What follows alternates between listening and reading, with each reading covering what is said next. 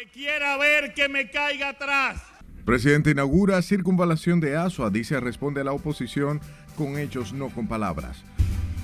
La realidad es que esa era la maniobra fraudulenta que él utilizaba. Ministerio Público pide 18 meses de prisión contra Jairo González, acusado de estafa con criptomonedas.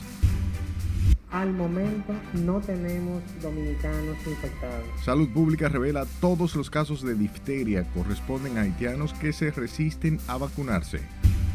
Lo que sí hay que el Ministerio Público esté actuando. Vicepresidente pide caiga peso de la ley contra responsables de muerte de menor en Santiago.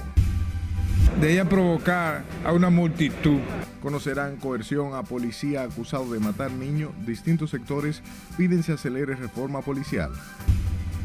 Este fraude no se hubiese materializado sin la participación de diseño. Ministerio Público presenta testigos a cargo contra imputados en caso de corrupción Operación 13.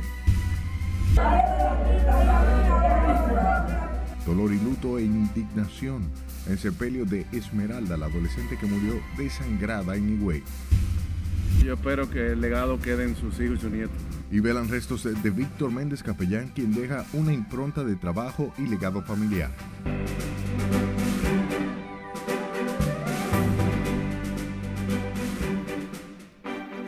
Buenas noches, hora de informarse. Bienvenidos a esta su emisión estelar. Como siempre, un honor llevarles información. De inmediato comenzamos y lo hacemos con el presidente Luis Abinader, quien encabezó el acto de inauguración de la circunvalación de Asua, obra que agilizará el tránsito vehicular desde y hacia las nueve provincias que componen la región sur, sur central y suroeste. En su discurso, el mandatario enfiló sus cañones a la oposición y aseguró que habla con resultados, no con palabras. Laura Amar estuvo por Asua y aquí los detalles. Y el que quiera ver que me caiga atrás, que me caiga atrás a ver un verdadero plan de desarrollo. La construcción de esta obra, con una inversión de más de 5 mil millones de pesos, beneficia a una población de más de 800 mil habitantes y pasa por comunidades que, según el mandatario, verán dinamizadas sus economías locales y sentirán el crecimiento e impacto económico. Esta circunvalación de Asua representa un gran impulso vial a este circuito. Y como dije anteriormente, lo hemos diseñado consciente de la movilidad que necesita esta región. El presidente Abinader aprovechó el escenario para invitar a la oposición que cuestiona su gestión a dar seguimiento a las obras del Estado, asegurando que su gobierno se distingue por el uso eficiente de los recursos. No respondemos las imputaciones normales de una sociedad democrática de la oposición. No lo respondemos verbalmente, lo respondemos con hechos. Con hechos. De su lado, el ministro de Obras Públicas, Deligne Ascensión, explicó que los recursos para esta importante obra fueron provenientes de fondos locales del presupuesto nacional y del fideicomiso RD Vial. En esta región, nunca antes, en ningún periodo de gobierno, se ha hecho una inversión como la que usted está haciendo en toda esta región. El presidente Abinader llamó a los azuanos a cuidar esta y otras obras que ejecuta el gobierno en beneficio de sus habitantes para el desarrollo del sur. Esta importante estructura comunicará las provincias de Azua, San Juan, Barahona, Pedernales, Bauruco, Peravia, Independencia y el Distrito Nacional.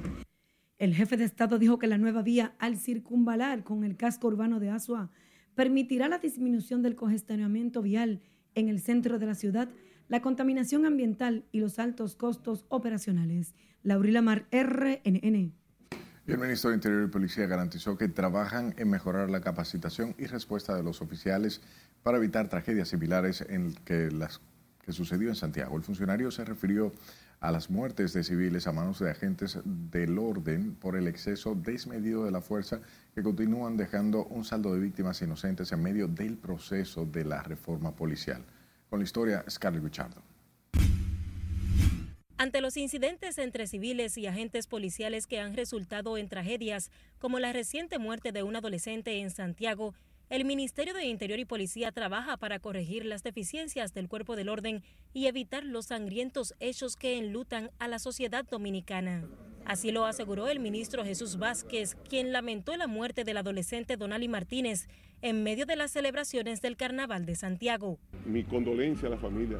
Lamento profundamente ese hecho. Y lo que nosotros queremos es, y lo que estamos haciendo es trabajando precisamente para corregir situaciones como esa, para que no se vuelvan a presentar. Estamos hablando, señores, de una policía de 36 mil miembros. 36 mil miembros. Y yo lo que quiero es eh, pedirle ¿verdad? a la sociedad dominicana que siga confiando en el esfuerzo que se está haciendo, en el esfuerzo serio que se está haciendo en la parte educativa y en todo lo que tiene que ver con este proceso de reforma y transformación de la policía. Mientras, el vicepresidente ejecutivo de la Fundación Institucionalidad y Justicia, Servio Tulio Castaños, sostuvo que este hecho evidencia la necesidad de que se acelere el proceso de reforma policial. Y que es un proceso a mediano y largo plazo. Una de las deficiencias que reflejó el diagnóstico que se le hizo a esa institución fue los programas de formación de los miembros de la policía.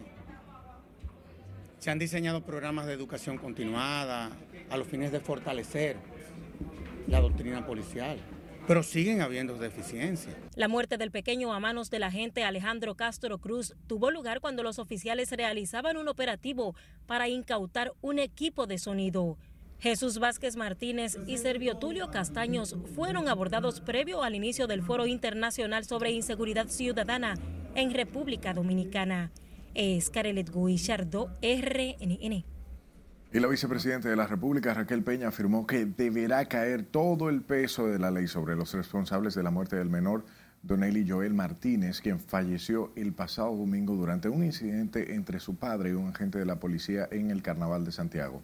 Raquel Peña explicaba que la actuación de esa patrulla policial debe ser investigada a profundidad y las consecuencias deberán sentirse. No, hay explicación. Lo que sí hay que el Ministerio Público esté actuando y que siga actuando de la manera correcta para que las personas que realmente tuvieron culpa en esta irreparable pérdida, pues cumplan todo el peso de la ley. Y eso es lo que tenemos nosotros que, hacer, no solamente en ese caso, sino en todos los casos que, que sucedan, que esperamos que no sucedan más. La vicemandataria oriunda de Santiago, donde ocurrió el hecho, acudió a dar el pésame a los padres del niño acompañada de la gobernadora Rosa Santos. A su llegada al sector Cienfuegos del Distrito Municipal Santiago Oeste, la vicepresidente dijo que acudió a solidarizarse y dar el pésame indicó que no hay explicación que se pueda ofrecer cuando se pierde la vida de un niño. Mientras que el director nacional de campaña del PLD y su candidato presidencial Javier García dijeron que la muerte de un niño en Santiago por una patrulla de la policía tiene que llegar hasta las últimas consecuencias. Entienden que ese lamentable hecho que todos han deplorado debe tener una respuesta contundente del gobierno. Recuerdo que saliendo nosotros del gobierno, la Policía Nacional tenía el respeto de la ciudadanía, que se habían integrado completamente a trabajar en favor de los ciudadanos y de la prevención en medio de la pandemia. Nacional de campaña del PLD y Abel Martínez, su candidato presidencial, encabezaron una asamblea provincial en San Cristóbal de sus dirigentes, organizada por el Enlace Provincial Radamés Camacho. Pasemos a Santiago, donde abogados mostraron sus expectativas sobre el conocimiento de medidas de coerción al cabo de la policía Alejandro Castro Cruz, quien es el imputado de la muerte del niño Nelly Joel Martínez, de 12 años, en medio de la celebración del carnaval el domingo pasado de esa ciudad. Junior Marte nos cuenta. Para el abogado José Miguel Minier, el caso del niño Donald Joel Martínez puede ser tipificado como un homicidio involuntario. Es que no hay intención en, ese aspecto y el asesinato es cuando hay premeditación, acechancia, alevosía, ahí no hay nada de eso. O sea que es posiblemente que el caso se vaya por ahí. Sí, casi seguro. El jurista entiende que esto debe llamar a reflexión para priorizar la preparación de los agentes de la policía en el manejo de situaciones de crisis. Porque ¿cómo puede ser que por cualquier caballá a ti te paran por una luz de tránsito, por, un- por el seguro, por la placa y de una vez ellos desenfunden y de una vez cogen un teléfono para grabar? Entonces eso quiere decir que es una política dirigida desde las altas instancias del director de la policía, de esa actitud de la policía. pero como quiera al año cesa la medida de coerción. O sea que es un proceso donde muchas personas que ignoran el derecho dicen que quieren 30 años. En esta etapa no se puede poner una pena de 30 años hasta que no llegue a un juicio de fondo que puede durar hasta dos años el proceso. Entiendo que este es un caso atroz, un caso eh, muy avergonzado aquí en, la- en esta sociedad. Otros abogados dicen que el Ministerio Público que pide un año de prisión preventiva tiene elementos de prueba suficientes para lograr una condena contra el cabo. de ella provocar a una multitud por una bocina, un carnaval y fiestas patronales, es un escándalo. Ahora, si se había dado el caso de que había sido en hora ya que el carnaval hubiese pasado, el caso había sido otro. Eso es un homicidio, 295. 20 años, pena de reclusión mayor, y los que estaban con él, esos militares, coronel, mayor, capitán, sargento, como se llame, ponerle la pena inmediatamente inferior, porque son cómplices de ese, asesin de ese homicidio. Hoy se apersonaron al Palacio de Justicia parientes de víctimas de algunos agentes de la policía, quienes reclaman mayor preparación para la policía. En Santiago, Junior Marte, RNN. El juzgado de atención permanente del Distrito Nacional aplazó para este miércoles las medidas de coerción en contra de Jairo González, quien está acusado de estafa millonaria utilizando maniobras de criptomonedas y otros mecanismos. Y como nos cuenta María Ramírez, hasta el momento hay 142 querellantes. Es decir, que él puede presentar los contratos que él, con lo que él quiera. La realidad es que esa era la maniobra fraudulenta que él utilizaba. En la solicitud de medidas de coerción, el Ministerio Público está solicitando en contra de Jairo González prisión preventiva y declaración del caso complejo. González está acusado de estafa millonaria, utilizando maniobras de criptomonedas y otros mecanismos en perjuicio de al menos 142 personas que hasta el momento se han querellado. Eh, Una compañía supuestamente, inclusive hasta un domicilio. Dicho dinero, lo que él estaba haciendo era, reitero, un esquema Ponzi, tratando de, a través de charlas, tenía inclusive un programa denominado Cara a Cara, daba charla, conferencia, iba a diferentes provincias, con la intención de captar estas víctimas. Estas víctimas, confiando, reitero, de buena fe, pues, y en esa promesa de que su dinero iba a ser multiplicado de un 10, un 15, hasta un 30% ofrecía, pues eh, de- confiaban en él y él lo que hizo fue defraudarle. Aún ni los propios querellantes pueden precisar el monto al que asciende la supuesta estafa. Estamos hablando de más de 100 millones de dólares a través de la empresa de Harvest Cap. Sin embargo, señores, cabe destacar como un medio de información a la población, independientemente de los contratos que supuestamente ellos tienen como medio de defensa al día de hoy para justificar las acciones delictivas que han cometido a través de la empresa Harvest Cap, la gente tiene derecho a reclamar lo que ha invertido aquí. Hasta este Palacio de Justicia de Ciudad Nueva se dieron cita decenas de inversores de la empresa Harvest Group y Asociados, cuyo presidente es Jairo González. Contaron el método utilizado para entrar en el esquema. Yo entré por seis meses, eso fue lo que él me dijo. A los seis meses, tú- si tú quieres, lo sacas el dinero. Pero le pregunté, ¿el dinero se pierde en este negocio o no se pierde? Porque a mí me dice mucha gente que tú es una pirámide. Él me dijo, no, no es pirámide. Su capital nunca se va a perder conmigo. Y firmé contrato por eso. En ese contrato de que Jairo nos facilitaba a nosotros, decía específicamente que si fuese de noticia pública, que el broker en el cual se estaba operando fuera a quebrar, el capital de nosotros estaba 100% garantizado. El broker es el intermediario, donde tú depositas el dinero para tú invertir. El imputado fue apresado la madrugada del pasado lunes por miembros de la Unidad de Delitos Financieros del Ministerio Público durante un allanamiento realizado en una villa del municipio de Jarabacoa en la provincia de La Vega. González es procesado por violar el artículo 405 del Código Penal Dominicano, que tipifica la estafa y la sanciona con hasta dos años de prisión y multas. Margaret Ramírez, RNN.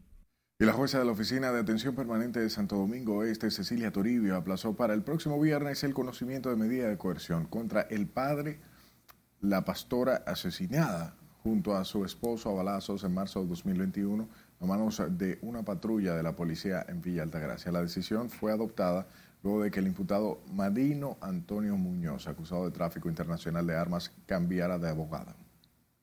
Es que el ciudadano vino con unos abogados diferentes y es un derecho constitucional que él tiene a, a hacer cambio de abogado. ha sido aplazado para el viernes al mediodía y entendemos que ya el próximo viernes se estará conociendo definitivamente la medida de coerción. Según versiones extraoficiales, el padre de Elisa Muñoz Marte, quien falleció tras ser acribillada junto a su esposo a manos de una patrulla que los interceptó mientras se desplazaban en un automóvil, estaba planeando utilizar las armas contra los verdugos de su hija y su yerno en la audiencia del próximo 2 de marzo que se sigue a los agentes vinculados al hecho. De su lado, el segundo juzgado de instrucción del Distrito Nacional aplazó para el próximo 22 de marzo el inicio de la audiencia preliminar en contra del vicealmirante Félix Alburquerque Comprés, acusado de darle muerte al comunicador Manuel Duncan a mediados del pasado año. La jueza Patricia Padilla adoptó la decisión a los fines de notificación de documentos entre las partes, entre ellas la querella formal a la defensa. El 22 de marzo, a los fines de notificarle unas querellas a la defensa que, que no habían depositado a los fines de que ellos reciban un escrito de defensa que también estaba depositado y que convocaran a dos partes que no encontraron el domicilio. Son sobradas las pruebas tanto del fiscal como de la parte civil.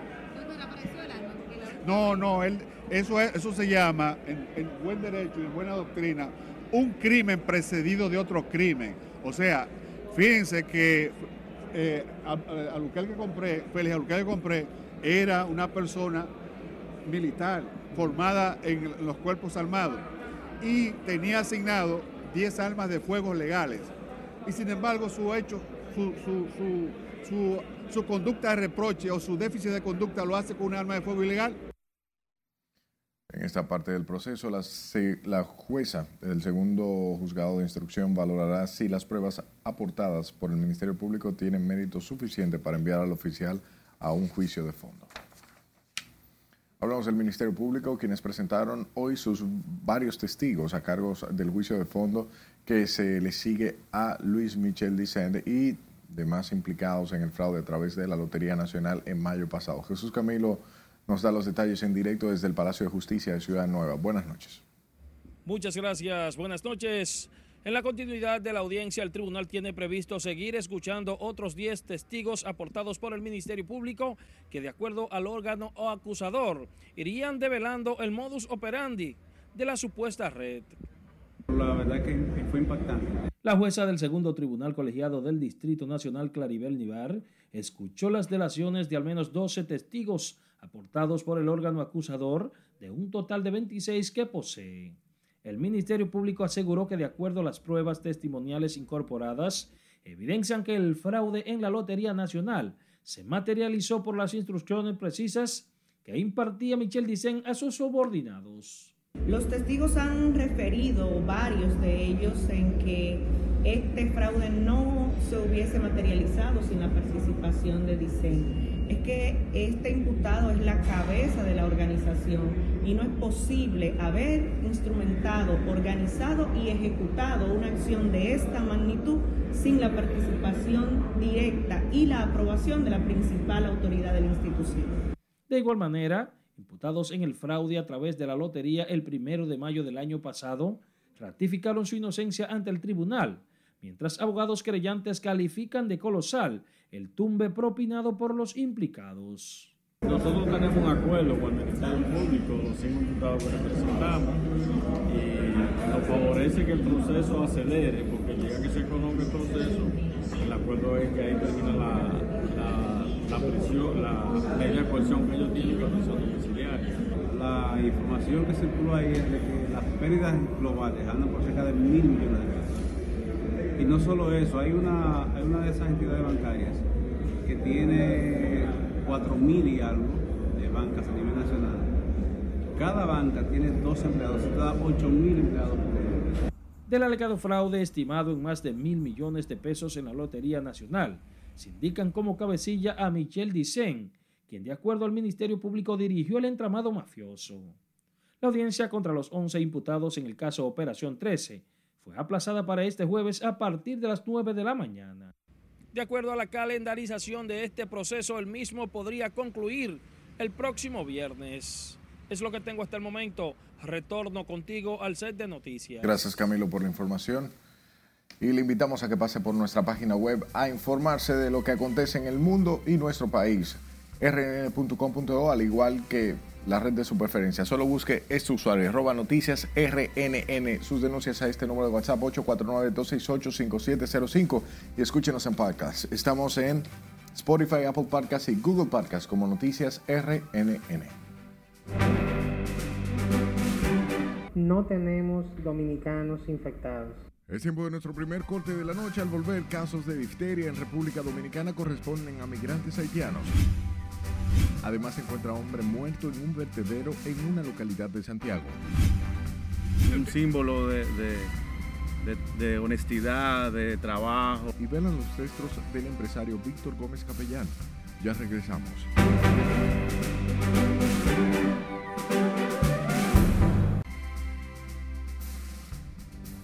Es momento de conocer las noticias más importantes en el plano internacional.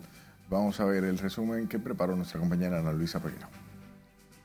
Iniciamos este bloque internacional en Haití, donde los líderes de los países de la comunidad del Caribe van a buscar el apoyo de Canadá y Estados Unidos para tratar de resolver la crisis en ese país durante su cuadrigésima cuarta cumbre que se inaugura este miércoles. El primer ministro canadiense Justin Trudeau llegó esta tarde a Bahamas para participar en la inauguración de la cumbre de tres días de duración y tratar la situación de Haití con los jefes de gobierno de la agrupación regional de 15 miembros.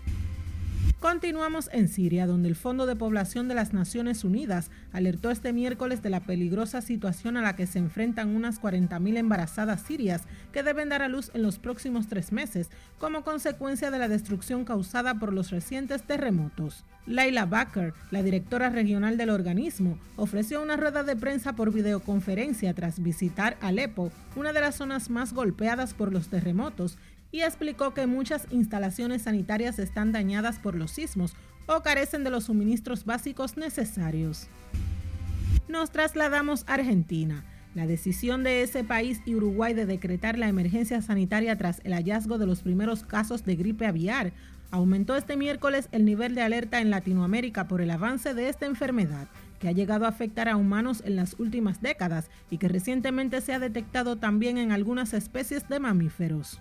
La situación de Argentina y Uruguay está lejos de ser aislada, pues este martes Guatemala declaró el estado de emergencia tras confirmar la presencia del virus H5N1 en pelícanos. Seguimos en Colombia, donde las calles de las principales ciudades se convirtieron este miércoles en una plataforma en la que miles de personas salieron a expresar su descontento contra el presidente colombiano Gustavo Petro y sus reformas a la salud, laboral y de pensiones, entre otras. Las de hoy fueron unas protestas que en número superaron las lánguidas manifestaciones de apoyo al gobierno y a la reforma del sistema de salud, presentada el lunes en medio de una andanada de críticas de diferentes sectores que la consideran lesiva para la gente. Ahora vamos a Panamá, y es que al menos 39 personas murieron y más de 20 resultaron heridas cuando un autobús que transportaba migrantes cayó en un precipicio la madrugada de este miércoles en el área de Hualaca, en el occidente de esta ciudad. Los heridos están siendo atendidos en los distintos hospitales y centros de salud, agregó el comunicado oficial que confirmó que el autobús de placa 5B-54 transportaba a 66 pasajeros. Seguimos en Brasil. Al menos tres presos murieron y unos 10 sufrieron intoxicación por inhalación de gases tóxicos como consecuencia de un incendio este miércoles en la penitenciaría de Florianópolis, principal centro carcelario de esa ciudad del sur de Brasil, informaron fuentes oficiales. El incendio, cuyas causas se desconocen, consumió todos los colchones de una de las celdas para presos de alta peligrosidad en la penitenciaría ubicada en el barrio agronómica de Florianópolis, capital de Santa Catarina, estado fronterizo con Argentina. Culminamos este bloque internacional en Chile, donde el panel de expertos científicos que investiga un posible envenenamiento del poeta Pablo Neruda en 1973 entregó su informe el miércoles a una jueza chilena que lo estudiará en reserva mientras sigue en fase de investigación. La jueza Paola Plaza dijo en conferencia de prensa que el tribunal no tenía conocimiento del contenido de estos informes hasta el día de hoy. Se desligó de todo lo trascendido en la prensa sobre la tesis de que el poeta no murió de cáncer, sino por la inyección de la bacteria del botulismo. En las internacionales, Ana Luisa Peguero, RNN. Retornamos al plano local. El Papa Francisco ha aceptado este miércoles la renuncia de Monseñor Galeb Bader como nuncio apostólico en República Dominicana, informó una fuente del Vaticano. El Papa Francisco lo había nombrado nuncio apostólico en la República Dominicana y delegado apostólico en Puerto Rico el 24 de agosto de 2017. Monseñor Galeb había sido nuncio apostólico de la Santa Sede en Pakistán y arzobispo titular de Matara en Argelia. Hasta el momento se desconocen los motivos de su renuncia. Cambiamos de tema. Oficiales de la Dirección Nacional de Control de Drogas ocuparon 25 paquetes de marihuana sintética. Esto en un operativo de inspección desarrollado en uno de los depósitos del Aeropuerto Internacional de las Américas. De acuerdo a la información, 16 de los 25 paquetes estaban camuflados con freidoras de aire enviadas desde Miami y que serían recibidas por un hombre en Santo Domingo Este mientras otros nueve paquetes estaban en cajas de peluches procedentes del Bronx y tenían como destino la ciudad de Santiago. El hallazgo fue realizado durante un operativo de la Dirección de Control de Drogas en combinación con el Cuerpo Especializado de Seguridad Aeroportuaria y miembros del Ministerio Público. Cambiamos de ministerio y pasamos al de Salud Pública, quienes informaron que todos los casos de difteria confirmados en el país corresponden a migrantes haitianos que se resisten a vacunarse contra la peligrosa enfermedad de la que investigan la muerte de una niña en el sur del país. Con la historia, Sileis Aquino. Las autoridades sanitarias confirmaron cuatro casos de difteria, todos en migrantes haitianos. Al momento no tenemos dominicanos infectados. De la mortal y contagiosa enfermedad, Salud Pública espera la prueba positiva o negativa del deceso de una niña. De seis casos que están en nosotros sospechosos, estamos esperando. Tenemos la notificación de la niña que murió de cuatro años de Duvergé. Yo creo que la prevención con respecto a la vacuna es adecuada porque tenemos una cobertura y todavía no tenemos dominicanos, lo cual habla de cierta protección. Hasta el momento en el país han sido notificados 12 casos sospechosos de la bacteria, 10 de ellos atendidos en el Hospital Infantil Robert Rick Cabral. Todos los confirmados son haitianos que se resisten a vacunarse pese a que las autoridades dominicanas le proveen gratuitamente la inmunización. En medida de prevención también vacunamos a los haitianos. Nosotros no discriminamos como dice la doctora Lucha. Y ellos se niegan a recibir vacunas. La difteria es poco conocida por algunas madres. Hasta ahora no sé nada, pero sí me preocupa, porque es una enfermedad que no puede eh, eh, matar. No, no tengo conocimiento ahora mismo. No he escuchado de la difteria. ¿Le preocupa a usted? Claro, sí. ¿Por qué? Porque yo tengo muchos niños. Hay muchos niños. Hay que cuidar los niños. Las autoridades sanitarias adelantaron que realizarán en la frontera una jornada de inmunización que incluirá a los migrantes haitianos. La difteria es una bacteria que se aloja en las vías respiratorias y podría causar la muerte. Sila Disaquino, RNN. Las autoridades sanitarias confirmaron seis nuevos casos de cólera con los que se elevan a 70 los que han contraído la enfermedad en el país y de la que siete personas están ingresadas en el hospital Félix María Goico. Los casos se mantienen concentrados en Villa Liberación, El Almirante, en Sánchez Luperón y Villas Agrícolas. El día de hoy tenemos seis casos nuevos reportados. Y como ustedes saben, ya habían 65. En total tenemos 71 casos. Los casos reportados son un masculino de 33 años, otro masculino de 45 años, otro masculino de 47 años, otro masculino de 3 años de edad, una femenina de 69 y una femenina de 25 años. Hay que destacar que eh, de estos casos nosotros tenemos actualmente 40 eh, descartados de las personas que se le ha tomado muestras y salen descartadas. Las autoridades de salud también informaron que han aplicado 21.087 dosis de vacunas contra el cólera. Cerca de 6.000 de estas se han destinado a la inmunización de los privados de libertad de las cárceles de la Libertad y Rafael en Santiago. Sepa que el cadáver de un hombre fue hallado envuelto en sábanas en un vertedero improvisado en la comunidad La Delgada, en el distrito municipal Jacagua de la provincia Santiago. El cuerpo, aún sin identificar, estaba en estado de descomposición y los residentes en el entorno del vertedero se percataron del cuerpo por el mal olor.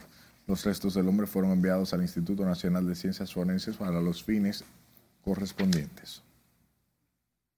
Pasemos al municipio de Higüey, donde el fallecimiento de Esmeralda Richis, adolescente de 16 años, quien ha creado un ambiente de consternación y dolor. Este miércoles sus restos fueron sepultados en medio del reclamo de justicia por parte de los familiares y amigos. Ana Luisa Peguero nos dice más.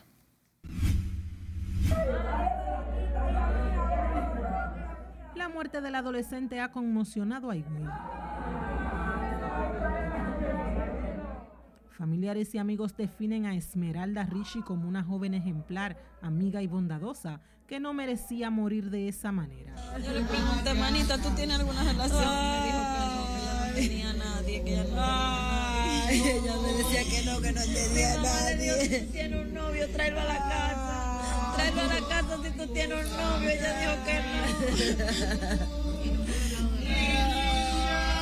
Nada, nada, cuidado si tú tienes una relación con alguien, dime, ten confianza. Y me dijo que no. Me dijo, manita, yo no estoy en nadie. Por la muerte de Esmeralda está detenido el profesor John Kelly Martínez, quien alegadamente le habría entregado medicamentos para abortar a la menor. Hoy fue suspendido por el Ministerio de Educación. Y se crió ahí junto conmigo, mi hija, una niña humilde y una niña buena. Ay, lo que pasó fue cosa de juventud, que ya le gustaba andar y las amigas la llevaban con un profesor. Ay, mire ese profesor, yo lo vi tres veces llegar allá en un carro. Yo le decía, chiquita, ¿quién es ese? Hay un profesor que anda con nosotros. O sea, estamos casi seguros de que Esmeralda estaba embarazada y de que esto fue mandado a un aborto. Estamos casi seguros de esto. O sea, que Dios me perdone si no es así. O sea, si esa autopsia me viene con cuento, oye, yo le dije a mi tío, la vamos a volver a llevar y vamos a hacer lo que haya que hacer. En este momento, Señor, oro para que toques los corazones. Este lunes, los restos de Esmeralda, la adolescente que irradiaba belleza y juventud, fueron velados en la funeraria Ávila de la comunidad La Otra Banda. Posteriormente recibió cristiana sepultura en el cementerio de la localidad del Bonao. Aquí, sus familiares, entre el dolor y la consternación, dieron el último adiós a Esmeralda, quien se lleva a la tumba los últimos segundos de su angustiada muerte.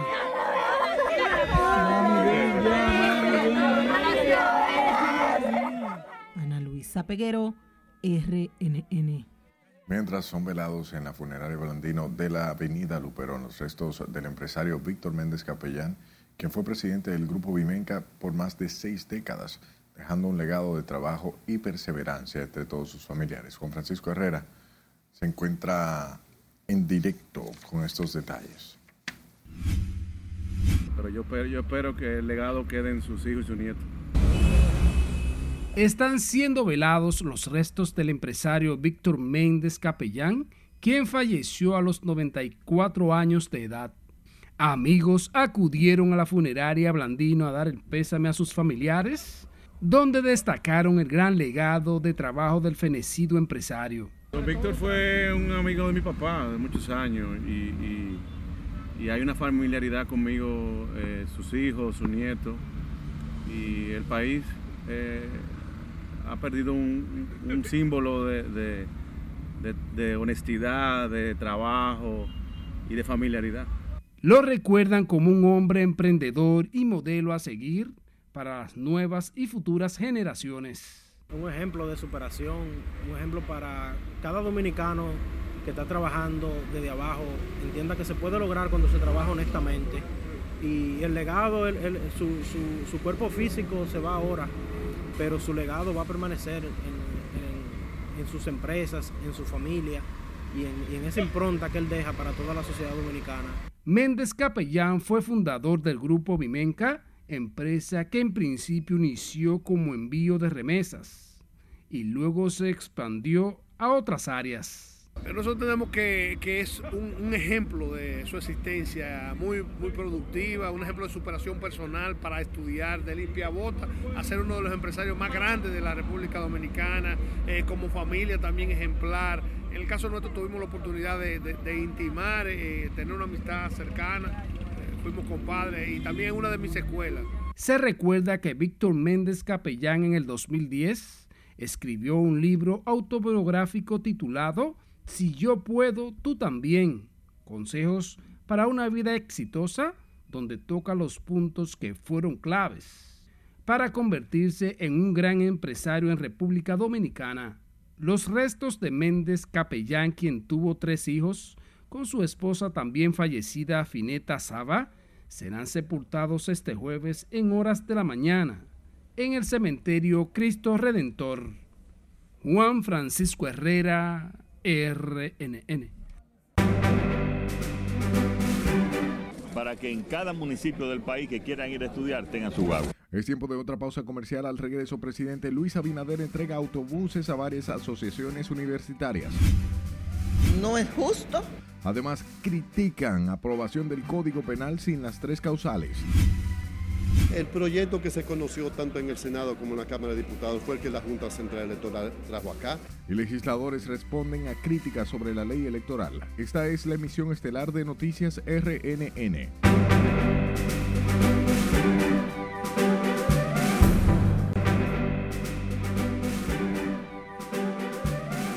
Gracias por su tiempo. Hablemos del presidente Luis Abinader, quien luego de encabezar el acto de entrega de 50 autobuses a igual número de asociaciones de estudiantes universitarios, aseguró que el gobierno continuará respaldando a los jóvenes para impulsar su desarrollo a través de los estudios y el trabajo. Gabriel Omar trabajó el tema y que a veces por los temas eh, de logística, económicos, no pueden hacerlo. La entrega de estos autobuses fue calificada como un acto de justicia por el presidente Luis Abinader, al destacar los esfuerzos del gobierno en pro de la juventud dominicana con deseos de superación. Ese es un apoyo que es, una, es un acto de justicia y nosotros vamos a hacer otro proceso igual para que en cada municipio del país que quieran ir a estudiar tengan su agua. Los nuevos autobuses, por un costo de 230 millones de pesos, fueron adquiridos a través del Ministerio Administrativo de la Presidencia para favorecer a más de 56 mil estudiantes universitarios. Recuerdo de manera particular, y una de estas, por cierto, autobuses está destinada para esa asociación, en nivel comencé e inclusive me transporté con ellos, conociendo un poco de su recorrido que hacían cada día las diferentes universidades, en este caso de, de Puerto Plata. Y allí conocí a jóvenes que hacían, no se pueden ustedes imaginar los sacrificios y esfuerzos para poderse formar. De su lado, Rafael Félix, ministro de la Juventud, valoró como positiva la donación del gobierno y la firme decisión del presidente Abinader en apoyar a los jóvenes dominicanos, que en esta ocasión además ofrecerá un aporte adicional a los estudiantes. Y quiero decir aquí que no solamente son 50 guaguas nuevas, sino que también están rotuladas, como ustedes pueden ver, con un diseño único, alegórico a los elementos distintivos de la cultura, la historia, el medio ambiente y la creatividad que identifican a cada una de las localidades en las que se hacen entrega de estos vehículos. Y que los jóvenes cuando se vayan a subir no se suban simplemente a un autobús blanco que dice donado por fulano de tal, sino que se sientan identificados y tengan sentido de pertenencia con cada uno de ellos y lo puedan cuidar, señores. Sobre todo que lo puedan cuidar. Entre las asociaciones de estudiantes universitarios beneficiadas con autobuses figuran el Gran Santo Domingo, Asua, Barahona, Bauruco, Peravia, así como San José de Ocoa, Monteplata, María Trinidad Sánchez, El Ceibo, Valverde, Santiago, Puerto Plata, Sánchez Ramírez, La Vega y Hermanas Mirabal. Laurila Mar, RNN. El anuncio durante el mes de enero de la producción de pollos alcanzó los 96, o bien 19.6 millones de unidades, equivalente a 43 mil toneladas de carne mensual, la más alta de producción, según anunció la Asociación Dominicana de Avicultura. Además, se proyecta que para el primer trimestre de este año, habrá un incremento de 2.7 millones de unidades adicionales, aumentos sin precedentes en la producción nacional. Los avicultores resaltan los aportes y el desempeño del sector en beneficio de la alimentación de los dominicanos. Cambiamos de tema. Senadores y diputados responden a críticas hechas a la recién aprobada ley de régimen electoral por el presidente de la Junta y aseguran esa norma es suficiente para administrar con éxito los comicios venideros. Con más, Nelson Mateo. El presidente de la Junta, Roman Jaques, dijo que el Congreso perdió una gran oportunidad de dotar al país de una buena ley de régimen electoral. En el Senado de la República hay quienes entienden que Román tiene la razón en su queja. Puede hacer una buena elección y garantizar de eso. Ahora, ¿qué, qué ha pasado? Que en cuanto a los recursos, tú sabes que aquí los partidos políticos no les gusta que le hablen de eso, no les gustan a los candidatos que le hablen de eso, y prácticamente, pero yo creo que sí, que se, se hizo algo regular. Era una oportunidad brillante para sancionar el transfugismo, que para mí es lo más pernicioso para la partidocracia dominicana y para la democracia. Nosotros debimos aprovechar para insertar en la ley de régimen electoral el voto automatizado. La ley 15-19 y sus modificaciones ya aprobada y enviada al Poder Ejecutivo establece sanciones para las infracciones comiciales junto a otros 26 nuevos cambios que según este legislador son suficientes para que la Junta haga un buen trabajo. Y yo como senador y ciudadano tengo mucha confianza en la Junta Central Electoral para seguir fortaleciendo lo que necesita este país, que en estos momentos es una de las democracias más sólidas que tenemos en el continente. Y la ley se presta para eso. Pero este diputado considera que los cuestionamientos a la norma hecho por Román Jaques es una reacción molesta a la decisión del Congreso de ordenar a la Junta en la ley la responsabilidad de administrar las contiendas internas de los partidos. Bueno, pero el proyecto que se conoció tanto en el Senado como en la Cámara de Diputados fue el que la Junta Central Electoral trajo acá. Al contrario, aquí se le hicieron modificaciones que crearon un nuevo código que realmente se adapta a la realidad de este pueblo dominicano. La Junta lo que no quería era eh, administrar las elecciones de los partidos internos y una serie de cosas que se le asignaron a ellos, que ellos habían rehusado hacerlo, que asuman su responsabilidad porque para eso que se le paga a ellos. La reforma sobre la ley 15-19 sobre el régimen electoral deja sin cambios el tope de gastos de campaña, aunque establece sanciones administrativas contra los partidos y candidaturas que falten a ese mandato. Nelson Mateo, RNN. La presidenta de la Comisión de Género de Diputados, Mata Rodríguez criticó la aprobación en el Senado del Código Penal sin las causales. Magda Rodríguez negó que la decisión del Senado haya sido producto de un consenso social. No es justo, vamos a seguir discutiendo, vamos a hacer todo lo posible para que ese código pueda garantizar los derechos. No estamos legales, no estamos pidiendo que se legalice el aborto, estamos pidiendo que se despenalice en condiciones extremas de seccionalidad y que una mujer en condiciones extremas, como digo, pueda decidir por su vida, por su dignidad. Rodríguez dijo que en el, en el Senado hubo consenso, pero solo con los sectores conservadores, dejando desprotegidas a las mujeres y su libertad de elegir por su salud. Cambiamos de escenario. El presidente de la Comisión Nacional de Derechos Humanos acudió este miércoles a la Procuraduría General de la República para denunciar que un hombre lleva casi 30 años guardando prisión en el Centro de Corrección y Rehabilitación de Anamuya, en Higüey, convirtiéndose en el único reo en cumplir la totalidad de la pena máxima en el país. En ese sentido, el también abogado Manuel María Mercedes pidió a la Procuraduría agilizar el proceso de Rafaelito Santos Concepción, condenado por homicidio, ya que la ley permite que ya la ley cumplida eh, a la mitad de la pena está privado de libertad, tiene derecho a una condicional. La Comisión Nacional de los Derechos Humanos declara al imputado Rafaelito Santos Corporán como el imputado que mayor privación de libertad ha cumplido en el sistema penitenciario dominicano. Resulta que Rafaelito de los Santos Concesión fue condenado a 30 años. De los 30 años lleva 29 cumplidos. Llamó a los familiares del reo Santos Concepción a acercarse o llamar a la oficina jurídica de la Comisión Nacional de Derechos Humanos a los fines de canalizar en el menor tiempo posible la obtención de su libertad. Vamos a nuestro último corte de la noche. Al volver presentan el uniforme oficial del equipo dominicano del clásico de béisbol. Además, niegan libertad pura y simple a cuatro imputados en el caso Coral. Y Luis Miguel aparece y anuncia gira para este 2023. No le cambie.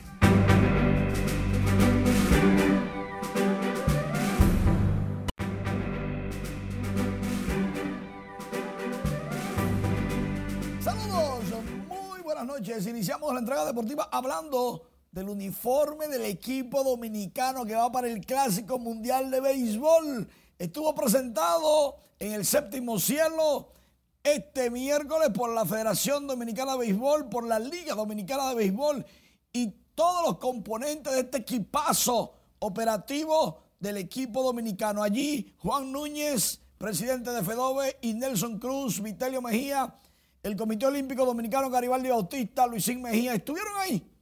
Estuvieron ahí presentando este uniforme y dicho sea de paso, búscalo en nuestras redes porque es un video espectacular que presenta el uniforme y aseguró al gerente general que hay un equipo, un combinado quiqueyano tan bien logrado que todavía nadie ha podido bajar el nombre de la República Dominicana del primer peldaño como el gran favorito del Clásico Mundial de Béisbol. La presentación fue de primera y los uniformes están nítidos, pero también hay una sensación adicional. El jugador número 31, como me dijo Nelson Cruz, José Hernández, será el animador de las gradas para todos los Juegos de la República Dominicana. ¿Cuántas veces ha sucedido esto? Primera vez. Primera vez que parte del equipo va el animador, porque realmente fue el animador del año en Lidón. En las grandes ligas, ya Fernando Tatis Jr. está practicando para jugar los jardines. Será el jardinero derecho de los padres de San Diego y Juan Soto volverá al jardín izquierdo. ¿Le conviene esto a San Diego? Pues sí, sí le conviene, porque Juan Soto en su carrera ha jugado mejor cuando está en el lado izquierdo y Tatis, que tiene más brazo que Juan Soto y más movilidad, va a jugar ahí. Ahí, el terreno del Estadio Quisqueya lo están adecuando para el concierto del puertorriqueño Raúl Alejandro, que será este fin de semana, se llama Saturno World Tour 2023. La gran pregunta, la preocupación de los fanáticos del béisbol, de los deportistas del béisbol, ¿estará tan bien cuidado el terreno del Estadio Quisqueya para que no le pase lo que sucedió en el Estadio Félix Sánchez? después de varios conciertos y varias actividades, quedó así de destrozado. Y todavía siguen trabajando en el terreno del Félix Sánchez, pero cuánto, pero cuánto problema ha dado. Ahora mismo el estadio no pueden hacer ni un concierto, ni una chercha, ni una juntadera. Es más, dos no pueden vocear en el estadio Félix Sánchez, que no, no para nada. Ya estamos en agencia libre y el primer contratado o renovado agente libre fue el de los Toros del Este, el capitán Richard Adames. Pero mientras tanto, Christian Adames, perdón. Pero mientras tanto, los Toros firman a Ruby de la Rosa como agente libre también. Y el primer equipo que se activa en esta agencia libre histórica son los Toros del Este. Una muy buena adquisición. Ruby de la Rosa en Japón le ha ido muy bien. Ya fue firmado, invitado a los campos de entrenamientos. Recuerden que tuvo varias lesiones, pero cuando estaba sano era un cuchillo. Y en Japón le fue de maravillas, relevando. Ojo, además, Víctor Peña es designado nuevo dirigente del combinado de los marineros de Puerto Plata para la nueva versión de la Liga Nacional de Baloncesto LNB en el 2023. Los marineros activados, felicidades a Víctor Peña por esta designación. Mientras tanto, la Asamblea General Eleccionaria de la Federación Dominicana de Karate escogió al profesor José Luis Ramírez, cariñosamente Borola, como su nuevo presidente y, lógicamente, estuvieron ahí juramentando al nuevo comité William Osuna, Nelson Ramírez y Rubén Tejada como comisión eleccionaria. Definitivamente, si activa el deporte, este fin de semana hay unas inauguraciones en el sur profundo de primera mano. El cambio es cambio en el deporte correctamente. Y el Clásico Mundial de Béisbol. ¿Cuántos días ya? Con el apoyo del gobierno dominicano. Va con el equipo ideal para volver a ganar. Mira, Manny, tiene que traernos a todos el- eh, esa chaqueta de béisbol. Una foto. No, una foto no. Para nosotros, todo el equipo técnico. Está bien. Gracias, Manny. Hablamos de la segunda sala penal de la Corte de Apelación del Distrito Nacional, quienes rechazaron este miércoles un recurso de apelación interpuesto por cuatro imputados en el caso corrupción coral, quienes buscaban se le variara el arresto domiciliario y retiró el brazalete electrónico. El mayor general Adam Cáceres Silvestre, el coronel Rafael Núñez de Asa, la pastora Rosy Guzmán y su hijo Tanner Flete recurrieron a la variación de la medida de coerción que la jueza Janivet Rivas había cambiado, buscaban su libertad pura y simple. Los abogados eh, han constituido en el acto civil la representación del Estado Dominicano y explicaban que los imputados pretendían obtener la libertad mientras los jueces de la Corte desestimaron el pedimento tras entender que no han variado los presupuestos para esos fines. El entramado de corrupción administrativa que supuestamente operó en cuerpos castrenses distrajo del Estado unos 4 mil millones de pesos en el que son imputados 48 personas físicas y jurídicas.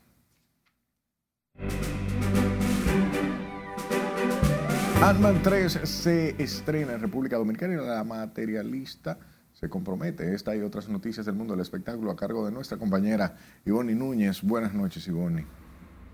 Muy buenas noches para los amantes del cine. Llega mañana la película Ant-Man and the Wasp Quantumania. Conozcamos más detalles a continuación. But you've lost a lot of time, like me. A partir de este jueves 16 se podrá disfrutar en Caribbean Cinemas de la pareja de superhéroes Scott y Hope, donde continúan sus aventuras como el hombre hormiga y la avispa. Los dos, junto a los padres de Hope, Hank y Janet, y la hija de Scott, Cassie, se dedican a explorar el mundo cuántico interactuando con nuevas y extrañas criaturas. En la película, que tiene una duración aproximada de dos horas, Kang el Conquistador será el nuevo gran villano de Marvel. La materialista recibió propuesta de matrimonio este día de San Valentín de parte de su novio, el empresario artístico y manager del Alfa Eurimatos.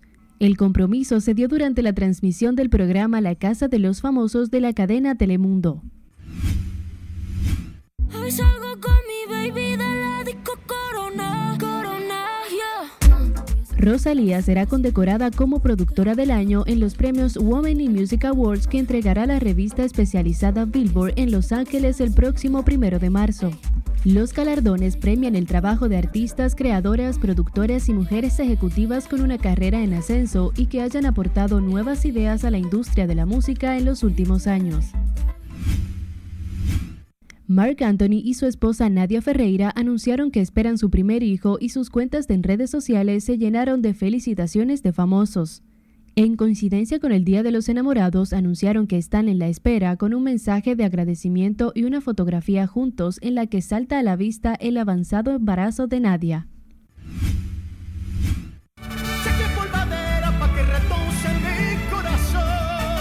El cantante mexicano Luis Miguel reapareció en redes sociales en pleno día de San Valentín para anunciar que llevará a cabo una gira en 2023, pero no ofreció mayores detalles. El Sol de México sorprendió a sus seguidores al anunciar su regreso a los escenarios tras una larga ausencia, aunque no precisó fechas. Hace rato que no de ti. Carol G confirmó que lanzará una canción titulada TQG junto a Shakira en su nuevo álbum Mañana será bonito. En una entrevista con The New York Times, Carol contó que hizo realidad su sueño de cantar con Shakira. Y bueno, hace unas semanas La Bichota había anunciado esta posible colaboración que ya hoy es un hecho. Hasta aquí diversión, que tengan un feliz resto de la noche. Muchísimas gracias, Ivonne, por las informaciones y las gracias a usted por su atención. Pase buenas noches. Thank you.